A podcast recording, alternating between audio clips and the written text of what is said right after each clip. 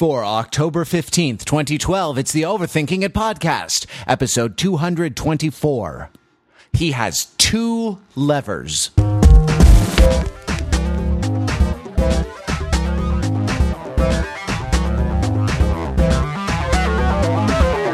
Welcome to the Overthinking It podcast, where we subject the popular culture to a level of scrutiny it probably doesn't deserve. From Los Angeles, California, where we did not have a Comic Con this weekend, I'm your host, Matthew Wrather, here with a panel to overthink uh, so many things. We have we have a big uh, packed show. We are going to overthink uh, user interfaces and user interaction design in science fiction, and we have Chris Noessel, uh, the author of Make It So, a book about interaction design lessons from science fiction. Uh, co-author, co-author, co-author. Excuse me, mm-hmm. who's going to be a guest on the show. Um, and we're also going to talk a little bit about New York Comic Con uh, and get a live report from our own Mark Lee, who attended Comic Con this weekend, New York Comic Con, with uh, Matt Belinkie, with Overthinker Matt Belinkie. So that's, that's right. great. But before we get into that and before we get to the question of the week, I just want to point out that we are brought to you this week by a sponsor. what?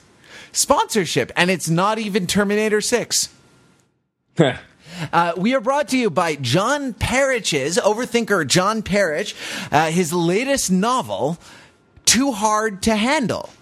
Uh, the latest installment in his series of Boston based uh, thrillers that are thrilling indeed and that you can uh, download on the Amazon Kindle. So uh, if you want to go, get a copy of Too Hard to Handle by John, uh, may I suggest humbly, respectfully, that you go through the affiliate link on Overthinking It, which you'll find in the sidebar on every page, so that we get a, a, a little kickback. We know you have a choice of affiliate links when you click through any website to uh, support them with your consumerism on Amazon.com, and we really appreciate it when you go through Overthinking It. We would really love it if you got uh, got John's book, which is, uh, I, well, I I should say I haven't read it. I don't know if anyone on the panel has, but I'm hoping hoping it's as awesome and as. I, I, I read, I read Too Close to Miss. Too Close to Miss is awesome. Yeah, yeah. Well, what, I, what I was going to say is, I hope it's as uh, thrilling as Too Close to Miss was.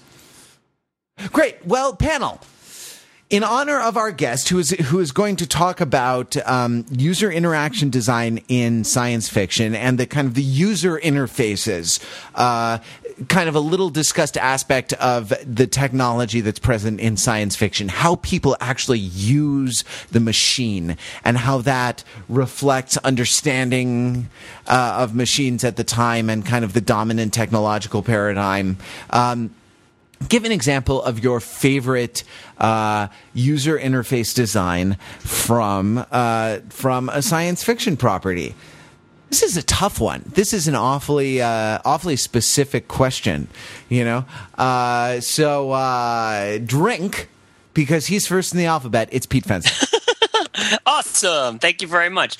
Um, I, I, I, don't want. I rarely miss an opportunity to talk about time tracks, but this time I'm going to skip it for a similar uh, example, which is that I'm going to have to. I'm going to have to cite Orlando Jones as Vox in uh, the Guy Pearce version of the Time Machine with Jeremy Irons, which came out in 2002. Uh, uh, Orlando Jones plays the uh, computer voice that I believe resides for at least part of the movie at the New York Public Library, like into the distant future. And uh, because he is a rather timeless computer, is able to communicate with Guy Pearce at several times during his like hundreds of thousands of years journey through time. And I think the way in which he's able to recognize who Guy Pearce is, recognize what's gone on despite the hugely immense uh, length of time, and sort of accommodate how he deals with Guy Pearce's requests, like despite the fact that he has many other subroutines that are going. I think I think that's really an outstanding user interface. If you get Orlando Jones to be the voice of your computer and his little hologram, like Tupac hologram style self, to be your computer's interface and he lasts for hundreds of thousands of years, I, feel like somebody should get some sort of award for user interface for that quality of work. Hmm. Plus, he'll actually teach you. He'll teach you how to play the drums too. Right. Uh, and, and, he'll do sketch comedy of like a solid, solid variety. um, not not not leading brand, but solid variety. Excellent, Mark Lee, user interface. Uh, Pete, uh, I am shocked, shocked that um, when the topic of user interfaces in science fiction has come up, you did not mention the movie RoboCop. I'm shocked. So I'm going to do that, and I'm going to cite RoboCop as my favorite example of user interface in science fiction. In particular, the moment where RoboCop, in you know, in his quest for information and he wants to tap into the computer system, uh, he makes a spike. Like a big sharp metal spike come out of his hand, which he then proceeds to thrust into a data port on the mainframe. He then twists, and then he accesses information, which um, which he uses to figure out what his actual identity is. And the reason why I like this so much is, uh, well, a because it's just freaking ridiculous, uh, but b because it just reminds us of this uh, this time before this you know age of Siri and Google, um, where it, it like accessing data was hard or technology was threatening, where it was this thing which you actually felt like you, it would be helpful to have a big metal spike to sort of thrust past barriers so you would actually get the information you needed. That's well, what I like about the Robocop data spike. Well, Ro- RoboCop the series had a, had a gr- another great. Uh, if you ever watched RoboCop the series in 1994 1995, wait, had wait, another. Wait, wait. You mean like TV series? Yeah, there was an hour long TV show of RoboCop that was syndicated. It was great. I loved it. It was uh, it, it, it, was made. I'll, I'll, quote the Wikipedia page by saying it was made to appeal primarily to children and young teenagers, of which I happened to be one at the time, and it lacked the graphic violence that was the hallmark of RoboCop and RoboCop 2, which is uh. also true. But yeah, no, it was just it had a uh, there was a computer that had a. Com- it was very fashionable at the time to put computer holograms as computer interfaces uh, in in your in your materials, even though this is ten years before Orlando Jones would would break ground, or eight years or so. RoboCop the series had a gorgeous computer as I recall, and I can't remember who it was. And I'm like trying to figure out who it was, but the, I remember having a crush when I was like 15 on the computer from RoboCop the series. Um, I think it was was it Sarah Campbell? Maybe I'm not sure. Um, but anyway, uh, yeah. So and he did put the spike into a lot of stuff in that show. So I guess it wasn't entirely child appropriate.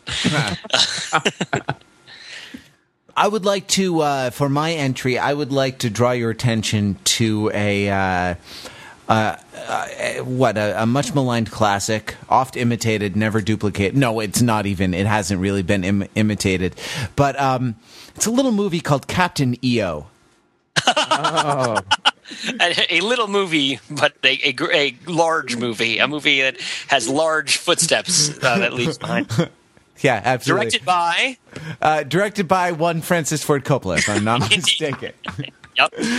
Uh, starring Michael Jackson, of course. Starring yeah. King of Pop Michael Jackson, as well as um, Anjelica Huston as the supreme leader, who they find without a map. Right, uh, and y- you will remember that there is an early episode of the Overthinking It podcast called "How Are We Going to uh, to Find a Supreme Leader Without a Map?" Uh, I believe about Captain EO, and this is this um, this user interface is the robot keyboard that uh, that is it, because it's adaptive, I think, is really the thing. And like, there's this big, you know, talk about adaptive web design or responsive web design. This is a computer. This is a, uh, well, a robot. This is a, uh, you know, a machine that responds to context by at certain points being a robot and, you know, roboting around and at certain points becoming an awesome multi layered, uh, you know, rock and roll keyboard rig. Um, Oh, so you mean like a guitar kind of keyboard? Well, yeah, but it's not. You don't pick it up. I think it actually is like an auto playing.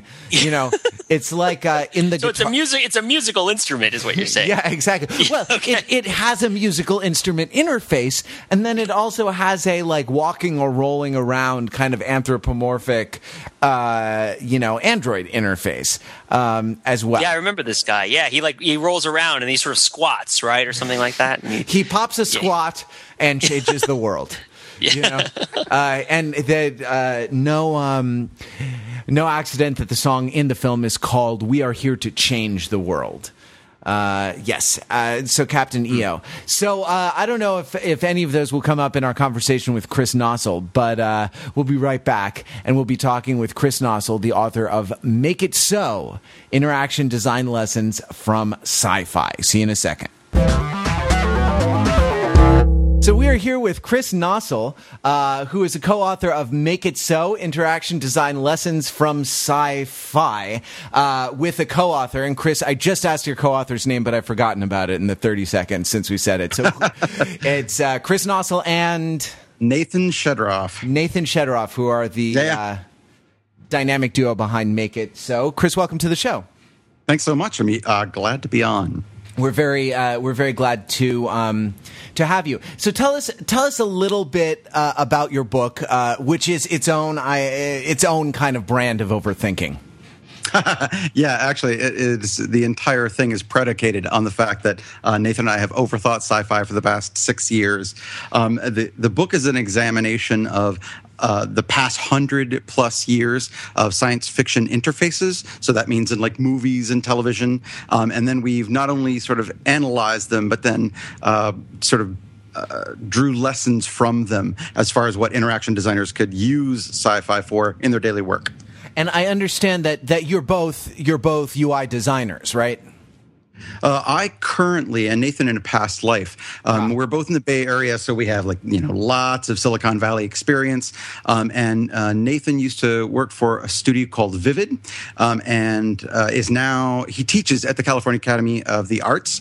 Um, and I work for an interaction design company called Cooper, so I still do it on a day to day basis. But yeah, that's sort of where our background is, and um, it was a natural way to sort of uh, uh, make something useful out of our overthinking. Can you say something about uh, interaction design, especially to kind of distinguish it from the other aspects of design that that kind of go into designing industrial products or websites or uh, you know other technological artifacts? What is interaction design uh, specifically?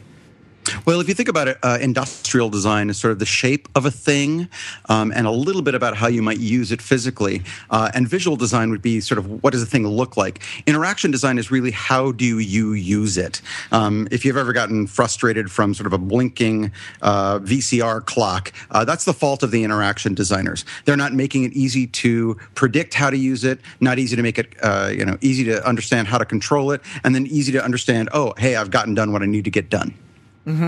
Like setting, like uh, stopping the the twelve o'clock from blinking on the Yeah, on and off and on. That is an interaction designer's failure. No one, uh, no one really uses, I guess, has a VCR anymore, and everything now sets its sets its time from a, a time server somewhere on the internet, right? Yeah, and that actually would be a, a great overthinking at ARC because as sort of agentive technology begins to take over, will interaction designers be around for much longer? I don't know the answer to that question. Well, I no, I mean, I think you, I think you have to. By by agentive technology, you mean technology that sort of makes decisions on your behalf.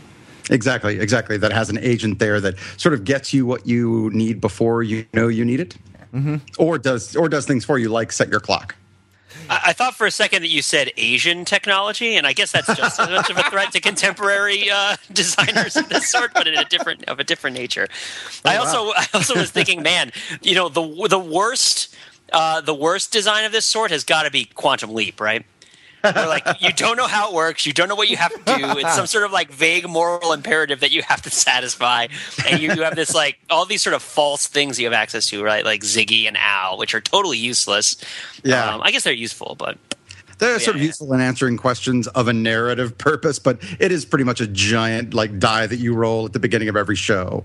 Yeah, so you're never like, I think this machine should work when uh, I'm morally satisfied with the events that precede its operation. Yeah, exactly, exactly, exactly. Whereas the, the, the holographic computer in Jem and the Holograms is a is a great interaction design because all you do is you grab your star shaped earrings and you say synergy, you know, you say what you say what you want and it magically appears in front of you, you know. Maybe a little too easy, but that is an example that's not in the book that uh, we're going to get into the sequel. So, The- Chris, maybe you can give us an example that uh, in the book of forward-thinking um, interaction design that uh, has influenced us in Right. the real world outside Right, of the because- science fiction realm. Well, that's influenced us in the real world, but I mean, it seems to me that the kind of limiting factor is the kind of dominant technological paradigm of the time. Like a lot has been made uh, uh, about Star Wars being a kind of pre-digital version of the future, where everything is like levers and actual mechanical buttons and things like this. Uh, whereas, like Star Trek: The Next Generation is maybe more of a digital version uh, of the future, though though not not throughout. There's still plenty of like heavy switches being thrown in Star Trek: The Next Generation. But uh, is there just to kind of uh, refine Mark's question a little bit? Like, is there an instance of someone like really breaking the mold that that sticks out to you as being kind of interesting? Wait, you mean like really forward looking? Yeah, or being yeah, being something yeah, something that does not really come out of the dominant paradigm, technological paradigm of the time. Well, I- mean, it's actually a challenging question and possibly even a trick question. I applaud you, um, but I but I actually don't think that sci-fi can really uh, afford to break the paradigm too much. Otherwise, the narrative gets lost in sort of explaining what it is that this technology does, as opposed to you know, does the guy get the girl? Do the aliens get shot with the laser? Um, uh, you don't want to spend 30 minutes understanding well well you know in this circuit this happens and this rules so the fact that you can only sort of uh, convey the rule that's implied by a technology over a couple of lines of dialogue, Right. um, you have to be really careful about how far out you look. That said, um, there are a couple of things that uh, examples that come really to mind. Um, one of the earliest ones was um, in Metropolis. Are you guys familiar with the 1927 film by Fritz Lang? Sure. Really old one. You'll remember that uh, Joh Fredersen is sort of that uh, top dog in the upper city. Um, and there's a scene where he wants to talk to uh, Grot in the lower city. And to do so, he walks up to what is the equivalent of a 1927 video phone. It's gigantic, it's mounted to the wall. Um, and he actually uses it to not only sort of check voice messages, um, but then uh, makes a telephone call, video call down to Grot in the lower city. They have a brief chat. Uh, he gives him this dire instruction, and then ends up shutting down the shutting down the video system. Um, it is both very forward looking because the paradigms at the time were strictly like telegraph. Um, a few televisions existed at the time, but they were postage stamp size thing that were on displays in London. Um, so film was the dominant sort of visual paradigm of the time, and of course radio had been around. So these are the sort of three paradigms that they were trying to cram together into this one sort of delightfully antiquated interface. Um, to check messages, he walks up and picks up this ticker tape, and he's sort of scrolling through the ticker tape, um, and then to make the video call, he dials it in like it's a radio call. So you see these giant dials that he's sort of trying to get the right number. And then once he's got that right and it's sort of tuned in, then he starts sort of uh, fiddling with this button in order to flash a light in the lower cities to get Grot's attention. So it's both very forward looking because this technology was nowhere near existing, um, and yet sort of antiquated because it was this mismatch of technologies and paradigms. Um, but, you know, ultimately worked for the film, and audiences were blown away then. And uh, when we sometimes show this on stage, audiences are still blown away by, oh, wow, check that out. Is it? I mean, can you draw a, a line? I mean, this is the thing. I'm kind of giving away my interest. This is the thing I'm kind of interested in. But like, can you draw a line between a like a mechanical and a digital version of what what future technology, sci-fi technology, uh, will look like? Uh, I'm not following the question. Oh, sorry. Uh, I, I, is there is there a point at which uh, is is there a like a, a, a seminal show where the paradigm shifted from uh, from a, a pre digital from like a mechanical to a digital version of the of the future? I mean, can you point to one film or one television show or something like that?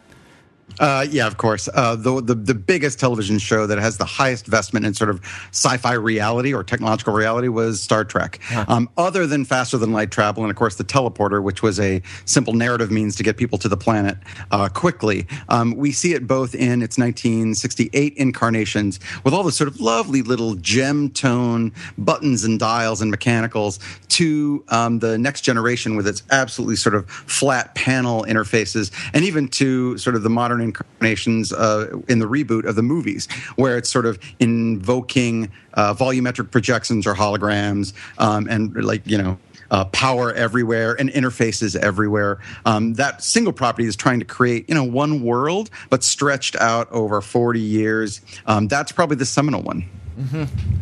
Sure. I, you know what? I, mean, I don't want to. I don't want to go send us down a rabbit hole here, but I'm curious. Um, as an as an interaction designer and someone who thinks about interaction design in sci-fi, I know I joked about Quantum Leap, but the worst interaction design in sci-fi has probably got to be the Mighty Morphin Power Rangers. right? Because think about it from like, so you got Zordon, right? And he's in the time warp, right? And and Zordon decides that the way he's going to run his Mighty Morphin Power Rangers operation and this whole interface thing is that Alpha Five is going to have the secret layer, right? Where where Alpha Five is ma- maintaining the machines that allow him to communicate with Zordon and with all the Power Rangers, who each have individual power coins that require special incantations and dances, right? To summon the lions, which are hidden in various places around the world, and like convene, right? But then later they can be transformed into a giant person.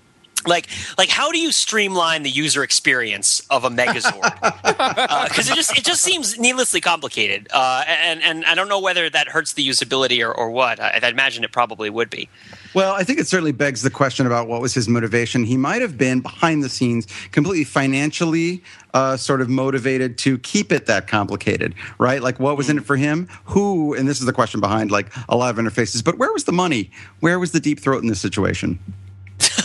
So basically, you're saying that like Zordon and Rita Repulsa have been in, in a sort of like Cold War situation where their like respective military industrial complexes are compelling them to come up with these Rube Goldberg monster robot battles in order yes. to like pay pay the shareholders of Zor- of Zordon's enterprises.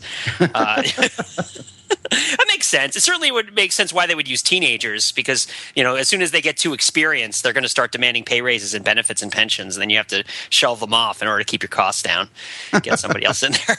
but I can actually, I can actually imagine a less sort of Rube Goldberg machine, but there are worse interfaces that I can imagine in sci-fi. Do you, do you guys uh, remember Total Recall, the original one? Oh yeah, yeah, yes, yes.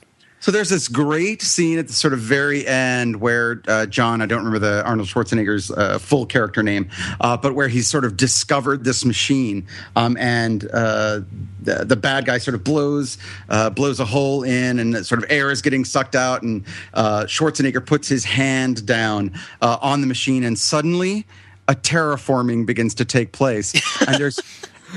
and it's and like you mean you mean thinking about that, the people air yes, exactly. To really describe it as a terraforming does not yeah, well, but, close doing justice. It gives the people right. yeah. Yeah, but the thing is, like, it's one click terraforming. It's like it's like it's like Amazon.com had gotten a hold of the design and not asked anyone, "Are you sure?" Like, and this is separated by a millennium, so they're not quite sure that they're you know oxygen and nitrogen breathing people on the planet. But you know, if you put your hand on that button, uh, it's going to go forward from there forward. Yeah, and it's pretty like monstrous. It actually sort of ends up destroying the surface of the planet, uh, but through one click, one click. So, so what do you think about voice uh, recognition? Because that's a huge interface in sci-fi, right? Like, is there a reason why we don't do? what do you think about Siri? Right, like as as respective to sort of the computers on Star Trek. As as someone who deals with interaction design, are there limitations to voice activation technology and, and voice interfaces that we should be cognizant of, or should we get really excited about this as a future way of interfacing with technology? Uh, I think uh, both. I mean, actually, sonic interfaces go all the way back to the beginning. We were talking about Metropolis, um, and the Maria in that film uh, is a, a, robot. Yeah, she's a cyborg or whatever, but um, she is voice controlled. That's the way Joe tells her, you know, go down and seduce people in the lower levels and uh, ruin their uh, ruin their uprising before it happens. Um, so it's been with us forever, and it makes sense, right? Like we're people, we talk to other people. It's a natural way for us to interact. Um, I think the uh, there are limitations that we're going to be stuck with for a while because language seems on the surface like it's just like noise between folks, but it's really much more than that. It's um, incredibly complicated. Language is the manifestation of human thought, and so to get perfectly working uh, voice interfaces, you've got to get a perfectly working brain or close to it. Uh, and actually, we have a chapter in there called Anthropomorphics, where we actually talk about the um, the more you sort of raise the specter of language and raise the specter of uh, human like technology, the more people's expectations are going to be it just performs like human. But we're nowhere near there yet. I don't know if you guys had Siri, but it was a little bit of a letdown. Um, and I, I think the a better tech uh, better technique is to do things like um, uh, zoomorphism rather than anthropomorphism, like uh, R two D two. Right? He doesn't really talk; he sort of chirps and whirs, um, but we get what he means, and he's not explaining to us like the Iliad uh, or higher order mathematics. he's just like sort of expressing an attitude, and that's enough for us.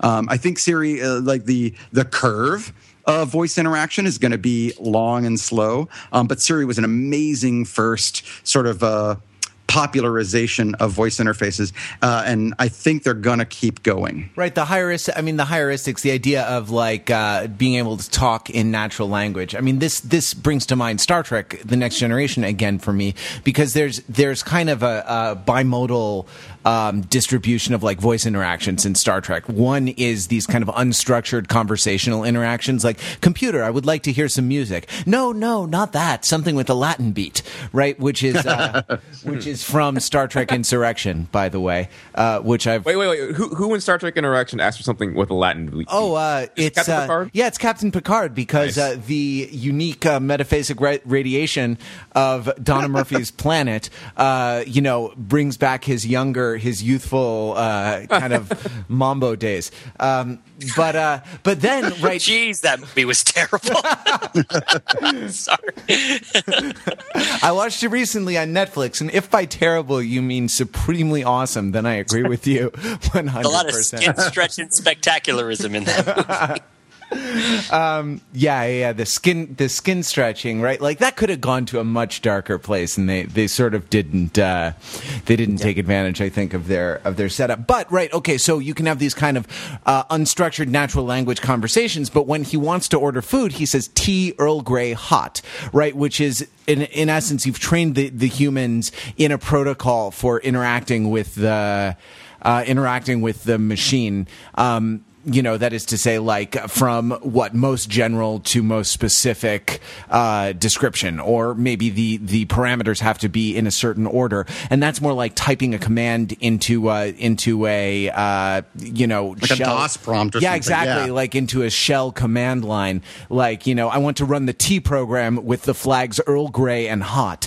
set. Um, so uh, so right, Yeah. it's it's sort of inconsistent. Like computer, I'd like a, a, a cup of, of of really hot Earl Grey tea. You know, doesn't doesn't happen. Tea Earl Grey hot happens. Well, let me let me Matt. Let me try to uh, to, to apply Chris's theory here to what you're just describing here. Chris earlier was talking about how um, sci-fi has to both push the boundary and yet also sort of respect um, the the limitations of technology that the audience is familiar with. Right. So the limitations that the audience is familiar with, with is uh, giving commands in this very structured way, like T. Earl Grey hot, right? C colon backslash auto exec dot bat, right? that sort of thing, right? And so that's the express uh, uh, respecting the limitations, but pushing the boundary forward. Then is computer. I would like to hear some music. No, not that. Something with a Latin flair. Chris, is, am I am I uh, am I interpreting your uh, your theory correctly? Yeah, I think so. And I mean, like, pay attention to the distinction between him ordering that uh, Earl Grey hot um, and then turning and talking to data in a completely sort of normal, natural voice. Um, and what's the difference there, right? You've got the technology in the world. The ship can understand different people talking. Um, I forget what episode it is, but there's actually a, a command that's given to the computer that's passed between Riker and Deanna Troi, and the computer doesn't skip a beat, right? It understands language. It can fabricate language, but because it doesn't look human, um, that narratively it doesn't really work for it to be completely human, unless unless it's going to sort of take a 180 degree, degree turn and start acting like uh, a Hitchhiker's Guide to the uh, at, the end of the. Wow, I messed that one up. Hitchhiker's Guide at, uh, to to the galaxy. to the Galaxy. Thank you so much. Yeah, you know what this you know what this brings to mind is it makes me think about the Matrix, and it makes me think about how if you made the Matrix either now or a number of years from now, would you make it so that people physically plugged into the Matrix? Right, like like how Neo has the hmm. jack in the back of his head, right? Sure. And they plug the plug into the back of his head. Like, there's no reason why in this future where there's all this tremendous technology that can't be a wireless link right? but they make it a wired link probably because at the time it felt more grounded. Like if there was just a button you pushed and it zoned you in via a wireless thing, that would probably be too far away from people's everyday experience of the kind of technology we're talking about for them to believe for them to sort of feel invested in that kind of world, right? Like, uh, is that sort of like the distance we're talking about here? Well, I also started to think that uh, specifically for that first movie, they really wanted to go into body horror. So the notion that you had this technology that sort of got, you know, you remember that the length of that needle when they were plugging it was like clearly in the center of the brain. Um, I think there were, you know, movies two and three, I don't even want to talk about them, but they didn't really go as deeply into the body horror that that first movie was to get our attention to say this is not Star Trek, this is not Star Wars, uh, this is kind of gross, uh, and uh, watch this, watch how we sort of uh, impale the back of this guy's head. Mm. Yeah. Do you talk about that in the book? Do you talk about sort of the narrative function of choosing different kinds of interface technologies, or is it sort of the other way around? Yeah, we steer a little bit clear of it. There's been lots of books about sort of the narrative function of props and technology and whatever. And we want to steer a bit clear of it. I certainly have my own pet theories. Of course, you can't write a book like this without having them. Um, and we make a nod to them every now and then, um, especially when we, there's this um, one technique that I sort of developed over the course of writing the book called apologetics, um, which is, are you guys familiar with it from like uh, theology? Sure. Yes, indeed. Yep. Okay, so if your if your audience isn't, it is that notion of sort of explaining away what seems broken on the surface, um, and uh, oftentimes when you run into like a really bad uh, piece of interface in sci-fi, I end up catching myself like, well, it'd be super easy just to trash it. Um, but let me think really hard about it. Could it really have worked this way? What's what's secretly really going on there? Um, and it actually led to a ton of insights throughout the course of the book.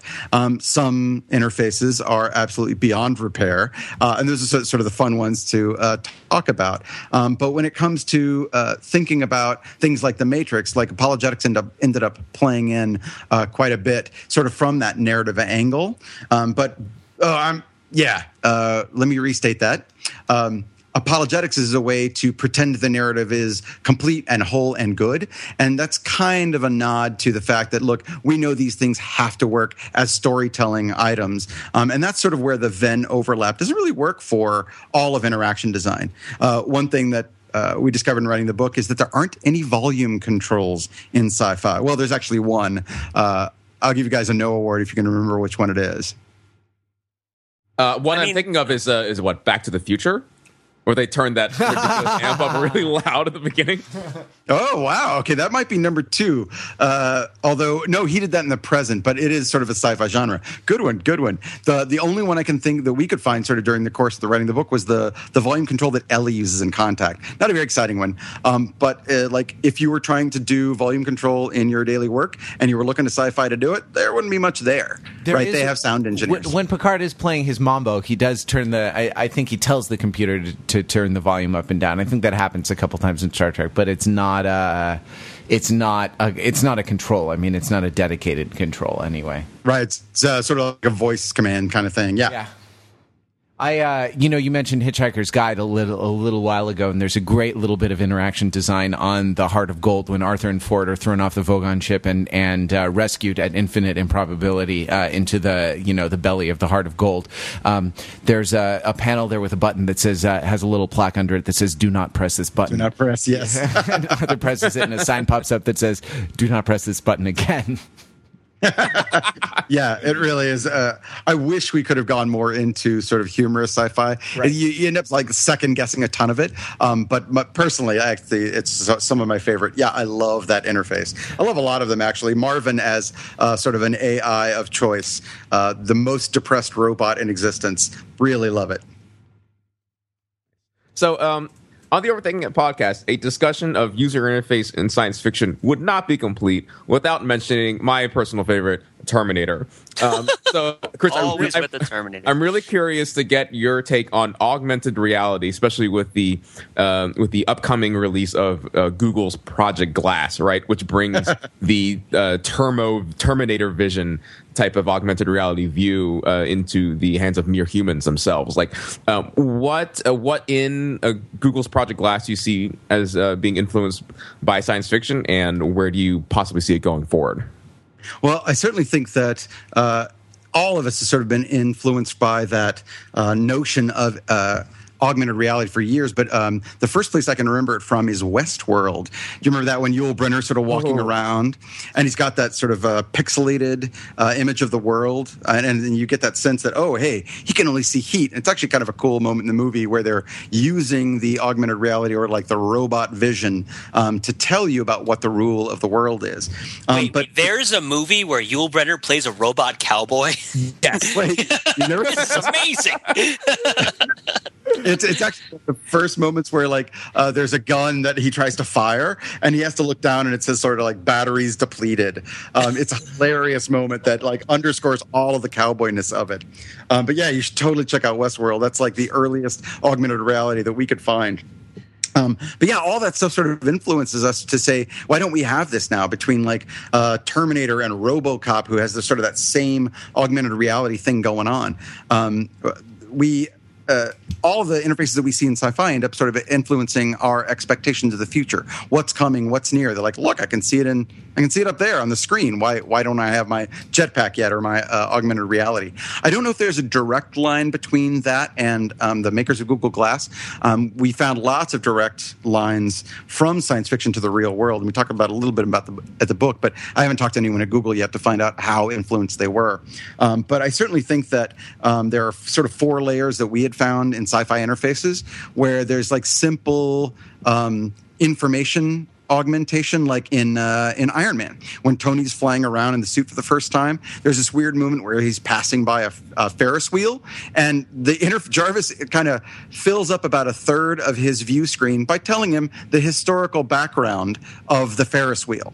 It I'm not sure- it pulled up the Wikipedia article for it. Yeah, it did, and told them all about the Santa Monica Fair. And I don't know what Jarvis was thinking, um, but there's like that layer of AR. There's also sort of um, uh, goal awareness is the the highest end, where the AR is sort of aware of what you're trying to do and then helping you get there, rather than just showing you you know crap about uh, from Wikipedia. Um, but I certainly think that we've seen it in sci-fi. People know about it, and if we can get over sort of the goofy look of Google Glasses, um, there's no reason we shouldn't have it. Um, as, as we sort of move about in the day, there's lots of lot, lots of work that I do at uh, at my day job is about trying to facilitate human-to-human contact, but without having people spend all of their time with eyes on a screen. And Google Glasses kind of help you do that. Sure. So- I mean, it's uh, wasn't it someone like Eric Schmidt or someone said like we actually could do face recognition in your glasses, but uh, people would think it's pretty creepy. you know, Well, I yeah. I think they have that right, like uh, or at least the capacity to to make that. You know, if Facebook can do it. Yeah, Facebook can do it. And, and actually, I kind of think that technology tends to kind of creep up on us that way um, in ways that, oh, hey, I get this one benefit from it, um, such as, oh, hey, we're just helping you auto tag your photos. It's harmless. But of course, um, eventually someone's going to say, and probably like uh, people who sort of grow up with that face tagging will be like, hey, why don't I use this in my Google glasses? And to them, it won't seem as uh, creepy and terrifying. But to those of us, uh, you know, if it can, we're like kind of like the boiled frogs um, as far as the technology is concerned. If it happens too fast, we're all freaked out about it.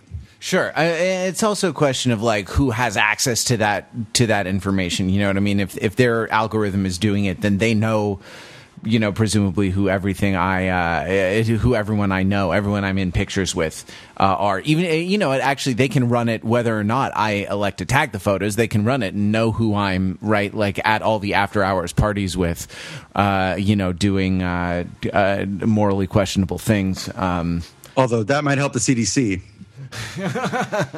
I, not not not in my case. I, I'm afraid I don't have that interesting life. you know what I was just thinking I was thinking of tagging photos and, and Terminator, uh, you know, I had to bring it back to Terminator because uh, you know recently we. Uh, you know, we saw a little bit of sort of an updated version of, of the Terminator mythology with the, the Sarah Connor Chronicles TV show and this idea of John Connor as a teenager in the modern world. Like, imagine like the last thing that John Connor would want have done to him would be a picture taken of him at all, you know, uh, by his high school peers, because that's just going to get tagged on Facebook immediately, and you know that's the last thing that he wants to have done, right? You don't want to do Skynet's job for you, you know, like, you know, have Skynet search Facebook for tag pictures of John Connor. Um, Yeah, if uh, Skynet sort of emerged from Facebook, I don't think anyone would be too surprised. Uh, you know, that's the first time I've heard that suggested, but that actually sounds a lot more plausible to me than Skynet emerging from some kind of military uh, technological application. I th- uh, wow, Pete, I may follow your lead and delete my Facebook account uh, before too long. fight fight the future. so let, let me ask you the real steel question. uh, and I guess I'll formulate it as this because have you seen Real Steel, Chris? Yes, I have seen that So you're familiar with it's all about it's and it, it makes the case really. It's all about like uh, this sort of uh, design, and it makes the really strong case that people's sort of developed sort of motor motors memory, right, like physical memory, and their ability to manipulate their own bodies is going to have some sort of inherent superiority in the ability to manipulate a machine.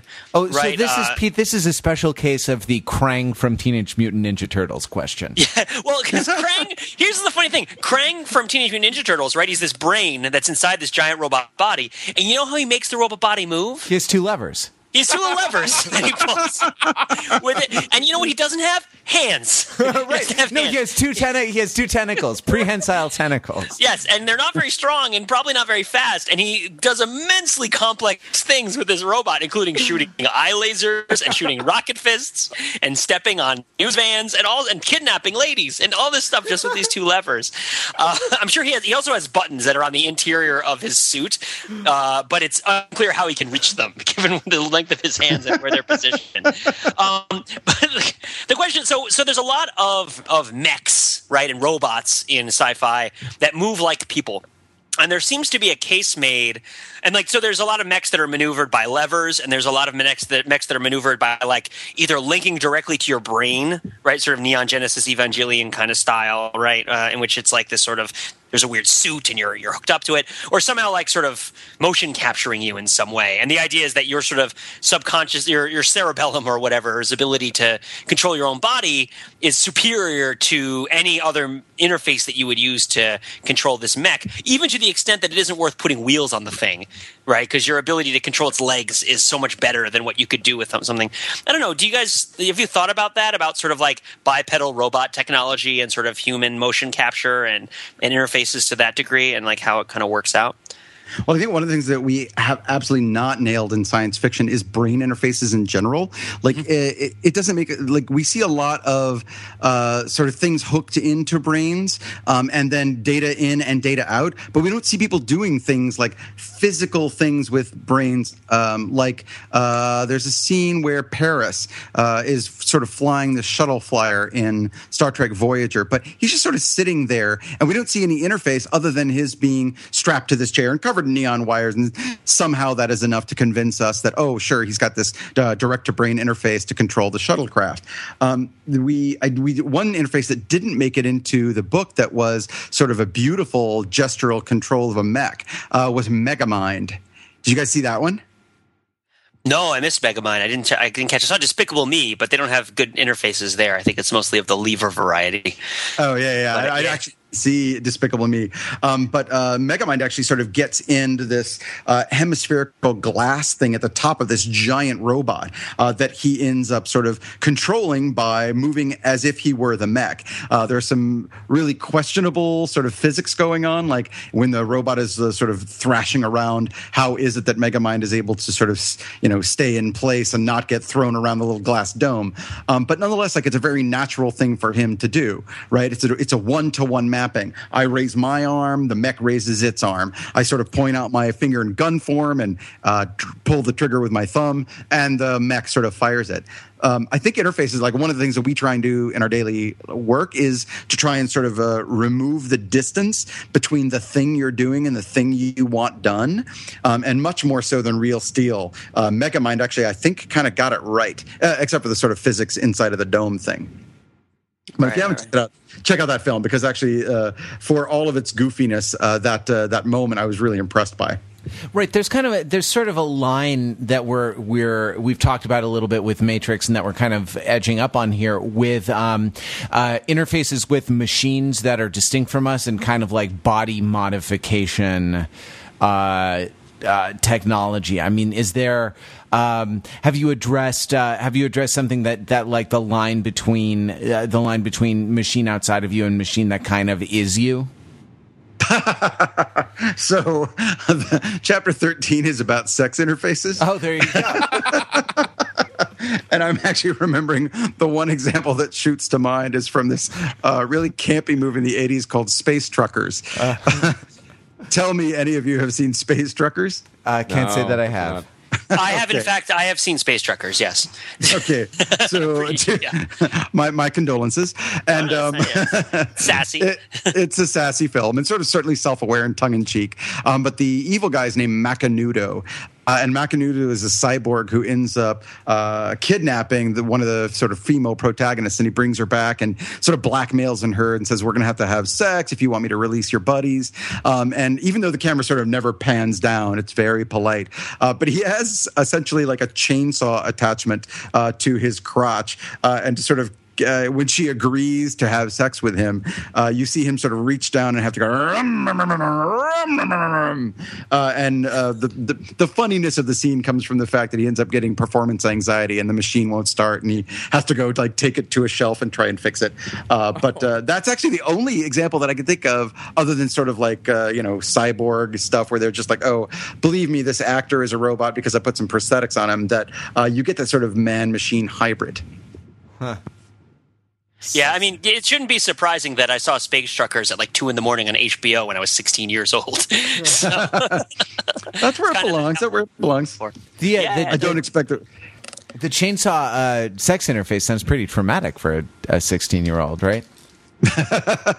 Yeah, it's not promising. It, uh, yeah, if you want to sort of ensure that somebody's going to be a luddite, showing them that scene might just do it pretty quickly. Well, right, like uh, you know, given given a teenager's sort of uh, you know just normal level of anxiety about sex, uh, yeah, ma- making the whole thing an, an issue of heavy machinery is probably not helpful. yeah, exactly. Although it might encourage them to, uh, you know, attend shop class quite regularly. Make sure that doesn't happen. Well, we have a um, so we uh, are giving away a copy of your book, aren't we? On overthinking it, which thank you very much for making one available for us. Yep, yep, yep. We're Happy very to. we're very glad to. Um, there will be instructions uh, in a companion post on overthinking it, but but what you um, uh, what you must do, in short, is uh, log on to the special forum topic that we will have designated as the contest, uh, you know, ground zero, as the contest, uh, you know, uh, proving ground, and uh, make a post on that. We would love it if your post uh, were about your favorite or least favorite. Um, science fiction interface, uh, some example of uh, of great UI or, or or poor UI design uh, in some science fiction property, but uh, it, doesn't have to be. You can just write uh, your you know favorite recipe for apple pie, or uh, the words herp derp, or you know uh, whatever you like in that. I thread. can has awesome book, please. and one lucky randomly selected winner uh, will receive uh, a copy of the awesome book and uh, be able to uh, be able to learn all about UI design. Um, yes, so uh, great, Chris. Thanks very much. The book is called "Make It So." And uh, we've been chatting with Chris. Chris, uh, is there one parting shot you want to leave us with? One lesson that we all, as uh, you know, because we're all, in a way, we're all interaction designers, aren't we? In a, in a way. in a way. I appreciate you. I appreciate the, the weight and the pith to that statement. Uh, is there one lesson that we can take away from your your incredibly deep viewing of science fiction? yeah, I guess so. Um, the the the main thing that I sort of the you know you end up talking about your book a lot at cocktail parties, especially when you're uh, a nerdy introvert who's written a book on nerdy introversion. Um, and uh, the the sort of parting shot I get to use at cocktail parties is that my mission uh, in having written the book is to get people to stop watching science fiction. Uh, and a lot of folks say, "Oh wait, what does he mean? What does he mean?" Uh, I don't mean like start just reading it. I read sci-fi, but um, what I really mean is like I really my mission is to get people to start using science fiction.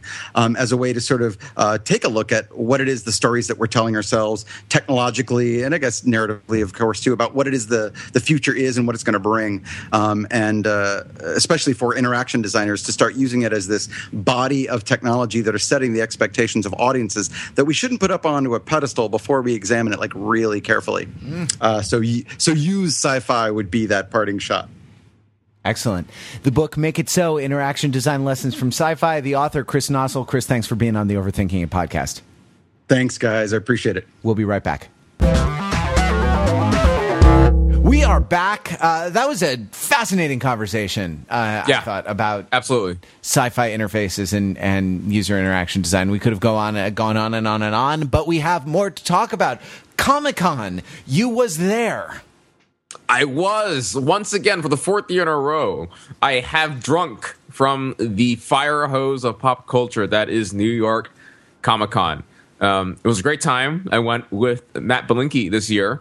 Um, and uh, so let me just uh, start blathering and, and, summarizing some of the big takeaways, and I'll go to and also uh, segue into some uh, more specific things that I observed that I wanted to talk to you guys about. Um, do you guys remember me talking about Comic Con last year on the podcast? Yes. And do you remember me saying that I was feeling a little bit over Comic Con? Do you sure. remember me saying this? Those yeah, my yeah, oh yeah, yeah. That there was not the, the the bloom was off the rose or the blush was off the rose or something. Certainly, and and you know once once the bloom is off the rose, you can a really full fully put it back on. But um, seeing a a rose uh, bloom for the first time helps bring a little bit of that back, if you know what I'm saying. That is to say that um, going with Matt and and having uh, watching him experience his first Comic Con was a real joyous thing because uh, you know he got to experience it for the first time um, and appreciate the wonder of it all. And uh, he even talked about it as well from that sort of same uh, in, in, a similar way about talking about how um, you know that sense of pure fandom.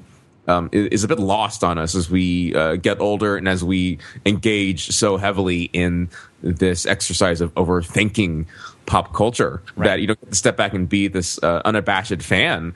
Um, and he got a little bit of that back. So much like he got a little bit of that back, uh, I got some of my fandom of Comic Con back by watching him be able to experience it for the first time. Huh. Um, and just even more uh, more broadly than that, like Comic Con. Last year, I went by myself. The first two years that I'd gone, the first year, uh, uh, rather, you and I went together, had a great time. Uh-huh. The year after that, I brought a a friend of mine to Comic Con and we experienced it together.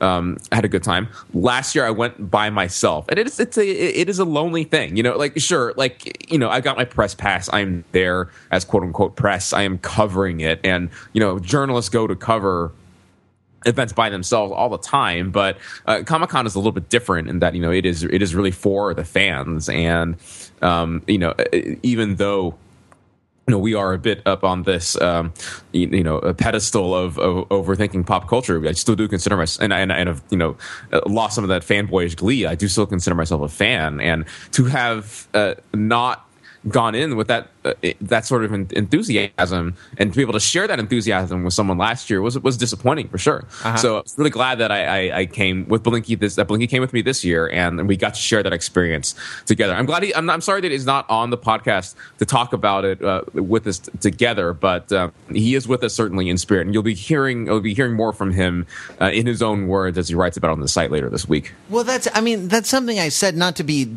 sentimental or to rehash my sentimentality, but that like one of the whole points of this is that you can kind of share it with share it with people, right? Like the long lonely nights that I've spent alone with my uh, Netflix instant streaming, um, you know, those are not those are not great nights. But the the nights I've spent with with you guys, especially, sort of, and Netflix instant streaming, talking about what we are streaming, um, live streaming uh, I, you know, I had a problem with live streaming, but I saw a urologist. He cleared it right up. Oh, that's, that's I'm glad you did that, Matt. But yeah, you know, uh, it's it's better. It's better with friends, right? It's better when you it's better when you share it. It's better uh, in community than it is. Um, uh, mm. It's better in community than it is by yourself. Overthinking it is not a solitary activity. By by which I mean not the uh, uh, not the website, the uh, the actual act. No, absolutely not. And just a good example of that is just walking onto the floor and like having the two of us there, like, and we, we sort of feed off of each other and feed off of the energy. And so we just like kind of swagger up to this one guy who has audaciously um, created a, a, a, a drawing of quote unquote the, I think it was like the entire cartoon universe when I say the entire cartoon universe, I mean like we we probed him about what that means. But you know, there's this. If you can imagine, just you probed him. Yeah, incredibly dense drawing of cartoon characters of characters from various uh, uh, pop culture properties, and so uh, you know, Belinkie just wanders up, just like asking him a bunch of questions, and needles him, and like grills him a little bit in terms of what is and what isn't on there. Uh, we've got that on a videotape as well, so we'll be posting that on the site soon. You need videotape. You're talking about uh, speaking of uh, pop culture user interfaces, right? that doesn't anymore. Yeah, I mean your your description of I mean I went to Boston. I performed in a show at Boston Comic Con this past year, and when you're talking about kind of the experience with it together, I think that there's probably a, a, misconception, right, about these kinds of things. Uh, whenever I'm sitting down with friends to try to determine what to do on like a, a night out, right, I, I, always try to break it down and classify it. If if we're at the place where I don't know what I want to do, what should we do? It's like, well, there are three things you can do on a night out, right? You can socialize with each other, you can go do something active, or you can be entertained right? I, I, say those are the three things. I should probably add like eat something as like, but I never really count that as a legitimate activity to go do. Uh, it's sort of like an add-on. But Comic Con, the way that you see it covered in the in the web news and the TV news, leads you to think that it's a whole bunch of things that are there to entertain you. And it, generally, if it's anything like Boston Comic Con was or PAX was or any of the other conventions I've sort of been to, that's really not what it is. Like you can just wander around and nothing will happen to you right? Like there's no, it's not like going to a movie theater where there's like a planned experience, right? It's not even like going to an IKEA, to, right? where there's yeah. That note, like the well, the first time that we went to Comic Con, rather than night, like it was more sort of like go there and be entertained because we got sneak previews of the Watchmen and the new Terminator movie. Yeah, we did. we sat ourselves in the big hall and just watched a lot of the big the big movie previews. And though we spent a lot of time on the floor, I think we were not quite ready for that jelly, right? Like we couldn't kind of address the uh, sensory overload even of the the floor. Right, right, and then so later on, so the first one you you went and you treated it like a kind of passive uh, entertainment experience, and in subsequent ones you've treated it more as either an activity that you do yourself or a social event that you share with other people. Mm-hmm. Exactly. Right, and it seems and it seems like just misidentifying it can be. Um, there's a, there's a saying in, in Magic the Gathering strategy, which is that misidentification of role equals game loss.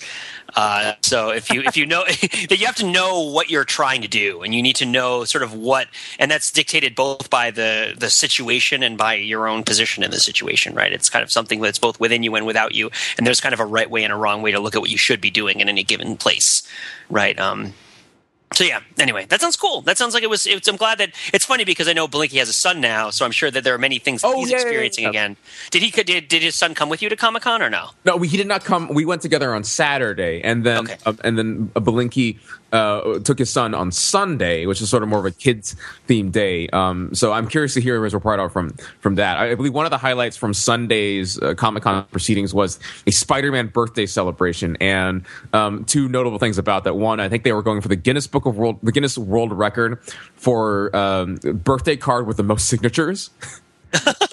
All right. And this is, for the 50th anniversary, 50th birthday of Spider-Man, right? 50th birthday of Spider-Man. Yeah. Um, and and the second notable thing about that is uh, uh, that by mayoral uh, proclamation, uh, uh, the city of New York declared uh, November, sorry, Sunday, no, Sunday, October 14th to be Spider-Man Day in New York City. Um, so that was two notable things. Actually, there's a third thing: is that Spider-Man has turned 50, which means that uh, he really should be looking at his uh, investment portfolio, uh, being thinking about retirement, and also also medical um, uh, medical exams that he should uh, make sure to be getting at that at yeah, that age. Right. I mean, Spider Man, that spider colonoscopy is no joke. I was going to try to make a spider annuity joke, but that would even be beyond me. Like, it's just not possible. Like, he needs to make sure that his web distributions don't overwhelm his web reservoirs. he keeps enough web fluid in reserve to last him through the the longer lifespan that modern spider people happen to have. Right. Um, oh, here, here's to go, to go on a little tangent here, um, as we are wont to do on this podcast. Um, healthcare for for superheroes who have secret identities and uh, physiologies which are different from humans, right? Um, okay, so granted, Spider Man, uh, Peter Parker, uh, is what like a freelancer at the Daily Bugle. Um, so probably doesn't have great health insurance or you know just in general great access to health care. Thanks, Obama. All right. So let's just assume that he does get himself uh, in front of a doctor, uh, and or maybe he can't because the doctor would perform a physical exam to the extent that he would notice that there's something strange about this boy, um, that he's not, you know, your your, your typical um, uh, your typical human, and that like his his anatomy or some some aspect of his physical self is different than uh, than what you would normally expect, and that would sort of blow his cover. Yeah, I mean, it would be easy for Batman to do, right? Because like he could just like forge a, a, doctor's note pretty easily and he wouldn't have a problem doing it right? Like he could just he like lucius fox happens to be a doctor and just like signs off. So you don't have to be like you have 18 fractured ribs and like you have a broken back. And there's also um, other people he knows doctor from Knightfall whose name escapes me. Superman though would have a huge problem right? Because the daily planet might require superman to get a physical as a condition of his health insurance and he would probably not want to break the rules right? Like but he can't go to a doctor.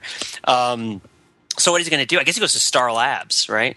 Like a lot of superheroes do have doctors. They have people in their lives who could be doctors. Do you think uh, is Charles Xavier a PhD or is he uh, is he a psychiatrist? uh, what kind of doctorate? I'm sure other people would know this. What kind of doctorate does Xavier have? And could Xavier be like the doctor's no guy for superheroes? Can, can, he write prescriptions? This is also very important. Can he get you that discount? Can you get like the discount if you if you just if you work out as a superhero often enough? Can you get the discount in your health insurance that you get if you go to the gym? Like, uh, does are there if you're a superhero and you smoke? Do they factor in the lower likelihood of you getting lung cancer due to your healing factor uh, into your health insurance premiums? You know, these uh, are really important questions. I think actually, like a health insurance for superheroes would be a great Comic Con panel we should go ahead and start putting that pitch together so that we can actually be panelists for for Comic Con in, in, in a future installment. Um, so speaking of panels at Comic Con, see the segue I did there.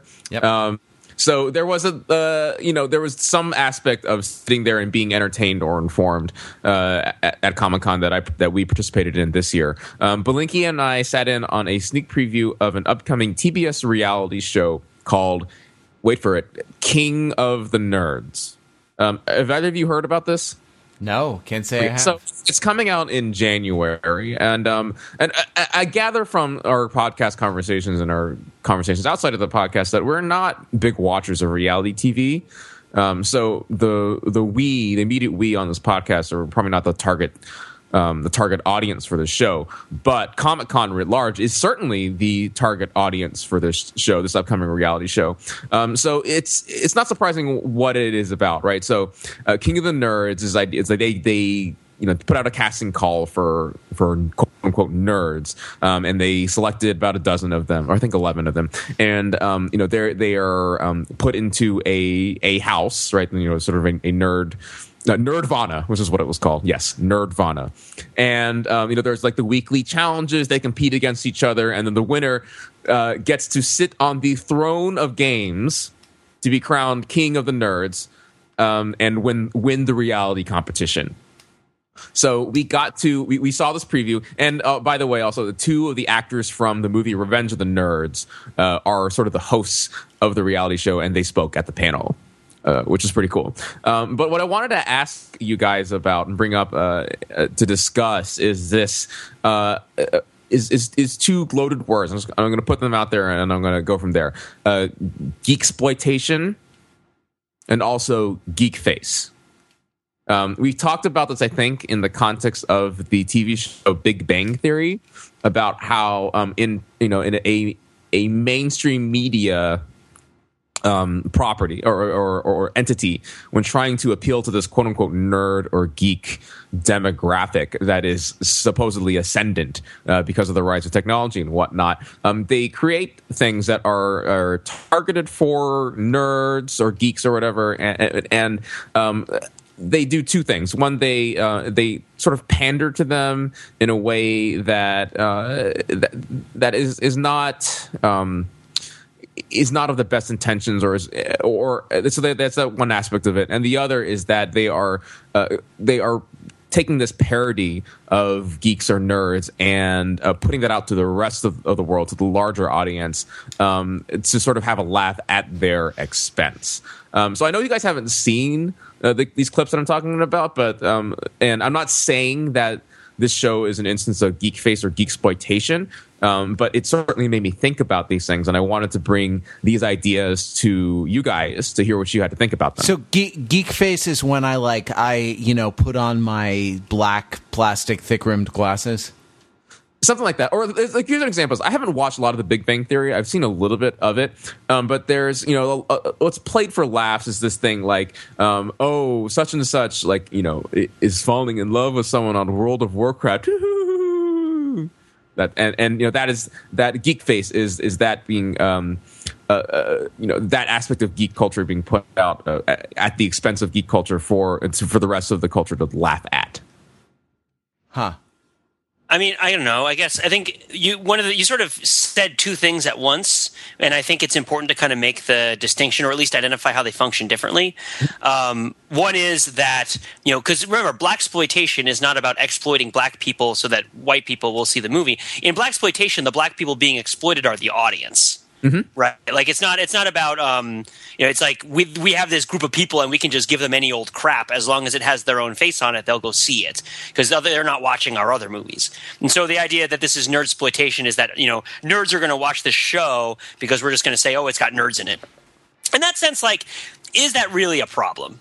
like, like that doesn't really bother me very much. No, that's. I mean, Um, another word for that is sort of niche marketing, right? Yeah, yeah, yeah. I mean, I guess it's a problem if you're like deliberately not allowing like nerd. Like, it's also like it's really spurious to compare nerds to like a, a race or a sexual orientation. I mean, I know they're all constructions, but like I, I'm reminded of the Harvey Pekar scene in American Splendor, right? When they go see Revenge, which I've cited before in the podcast, where they go see Revenge of the Nerds, and they're like, "Oh, we really identify with these people. We're such nerds, and they're such nerds, and they get to win." And he goes, "No, you know what those people are? They're in college, and they're going to get out of college, and they're going to get great jobs, and they're going to have kids and families and homes, and and they're they're only going to be outcasts for like five years of their lives. We are always going to be outcasts because we have actual serious social problems. You know, that's not how he says, but it's like."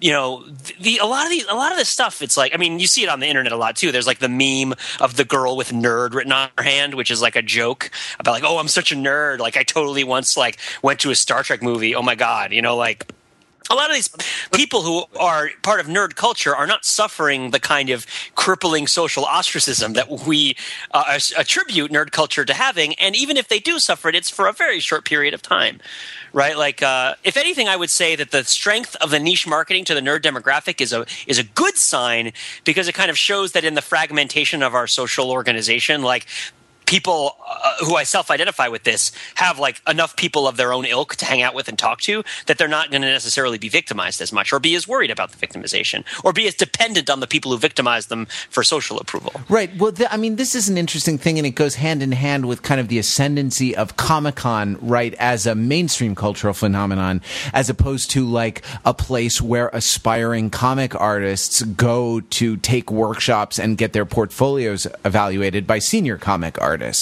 right? Um, the, uh, you know, that is to say, there's there's a kind of um, nostalgia uh, among the stalwarts for uh, the time when when we were more embattled you know when when we were more socially ostracized when this wasn't just like people who are members of pop culture fandoms of various stripes or uh, you know people who are you know, I don't know, into computers or into video games or, or something like that, which is, by the way, a huge, huge market, right? And not, uh, you know, it's it's not it's it's different if your definition of nerd, right, is someone who can write an operating system from scratch. You know, then then you probably are talking about a kind of more rarefied, uh, more rarefied demographic. But the the I, I guess Pete, sorry, the, there's a lot there's a lot in there, but the the one strain I wanna I wanna point out is the um, is the kind of resentment,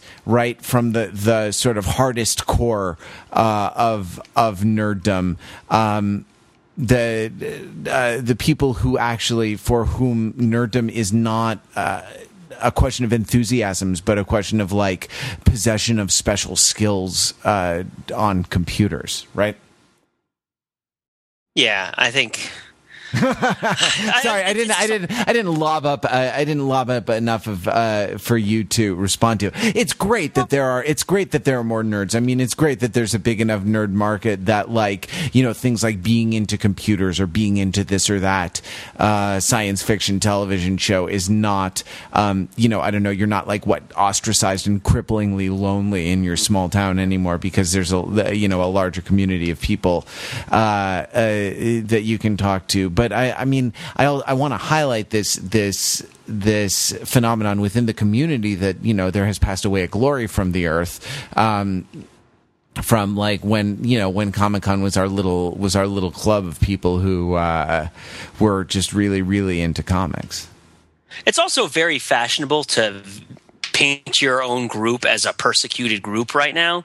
Like even more fashionable than usual uh, because of I think a lot of the social anger around the economic situation. Like there is power in being the victim a political power. Sure. And I think that that and I think that even children sense this and and see it. They see it all around it. They mirror the behavior they see around them, which is like, oh, like you know, oh no, you know, we're being abused by X, we're being abused by Y, and like the number and groups are proliferating that are claiming this among everybody. I'm not saying it's always misstated or it's overdone, or and I'm especially not claiming that the people who have done it for the longest and and the hardest are. Uh, are in, you know uh, illegitimate in doing so. I think that's part of the implication, right? Is that like, well, I as a nerd am also being persecuted. So you know, why do we have to have civil rights protections, right? Like, why aren't there civil rights protections for nerds? Because we're a group too. And it's like, no, you're you're not like that. It's different. Um, but so, let, yeah. let, me let me just take a moment and clarify here that this show um, it is not portraying the nerds as a persecuted class. It clearly They're all attractive, states hot people. even the big girl is hot. You know, like even the guy with the stupid vest. Okay, he could probably stand to change his hair color, but come on. so the, the so the the show in its sort of intro pre-roll thing clearly states that like nerds are on the ascendant nerds have taken over nerds have won right mark zuckerberg is clearly put out there like he he's a nerd and he freaking rules the world right? Um, and so there's there's that aspect. I mean, and he's building Skynet. We can debate the value of losing forty percent of your net worth in three months if you want, but uh, yeah, yeah, Mark Zuckerberg rules the world. Sure. Oh, stock value, schmock value. Right. Um, um, but it's all about eyeballs, one. Pete. It's about aggregating eyeballs. Look, we're a change bank. How do we make money? Volume. yeah. but let me let me put this out there. It's it's uh, it's on TBS, right?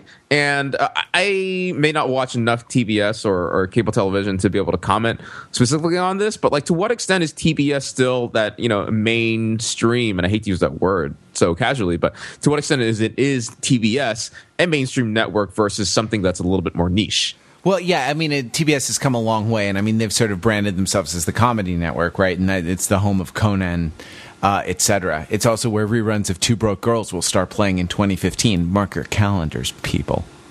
Is George Lopez still on um, on TBS? I, th- I, think they let George go. Oh, that's too bad. uh, right.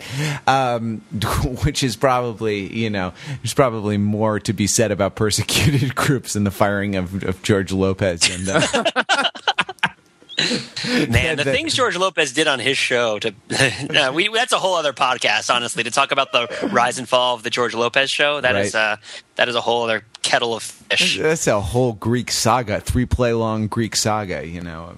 Yeah, exactly, exactly. Sing muse, sing muse of George Lopez, that man of many twists and turns.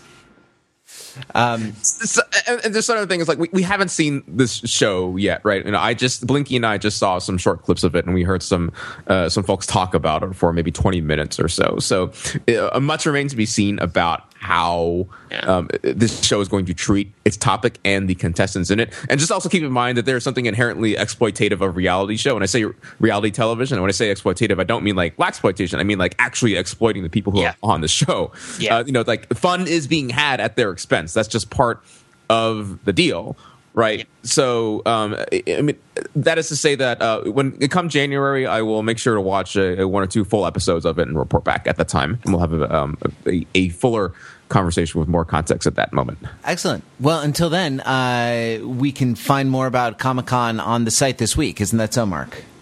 Yes, more Comic Con content coming soon. Uh, some video, some more photos, some ruminations from Belinkie and myself about uh, Comic Con, what it is, what it isn't, uh, what it will be in in the mysterious uh, cybernetic future that we will live in. Freaking Comic Cons, how do they work? and you can find a, a, photo gallery of some awesome cosplay uh, uh, up on overthinking.com right now. Well, I think we will leave it there for this week. Uh, you can, if you want to join the conversation, call 203 285 6401. That's 203 285 6401. Call or text. Uh, you can email podcast at overthinkingit.com or you can do what everybody else does and leave a comment on the show notes for this episode. Look in the Overthinking It forums for. Uh, information well no for the contest for information about the contest. There'll be a post on the site but uh, go to overthinkingit.com slash forums for the um, for the contest to win your own awesome copy of make it so. And uh, we'll be back next week. Till then you can visit us on the web at www.overthinkingit.com the site where we subject the popular culture to a level of scrutiny It, it probably probably doesn't doesn't deserve. Computer, subject popular culture to level of scrutiny does not deserve.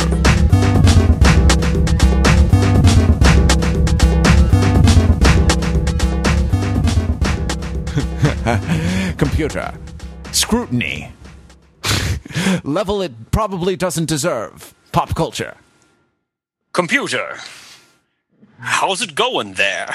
How you doing? Compute. Put the chainsaw away, computer. Put away the chainsaw. oh that's terrifying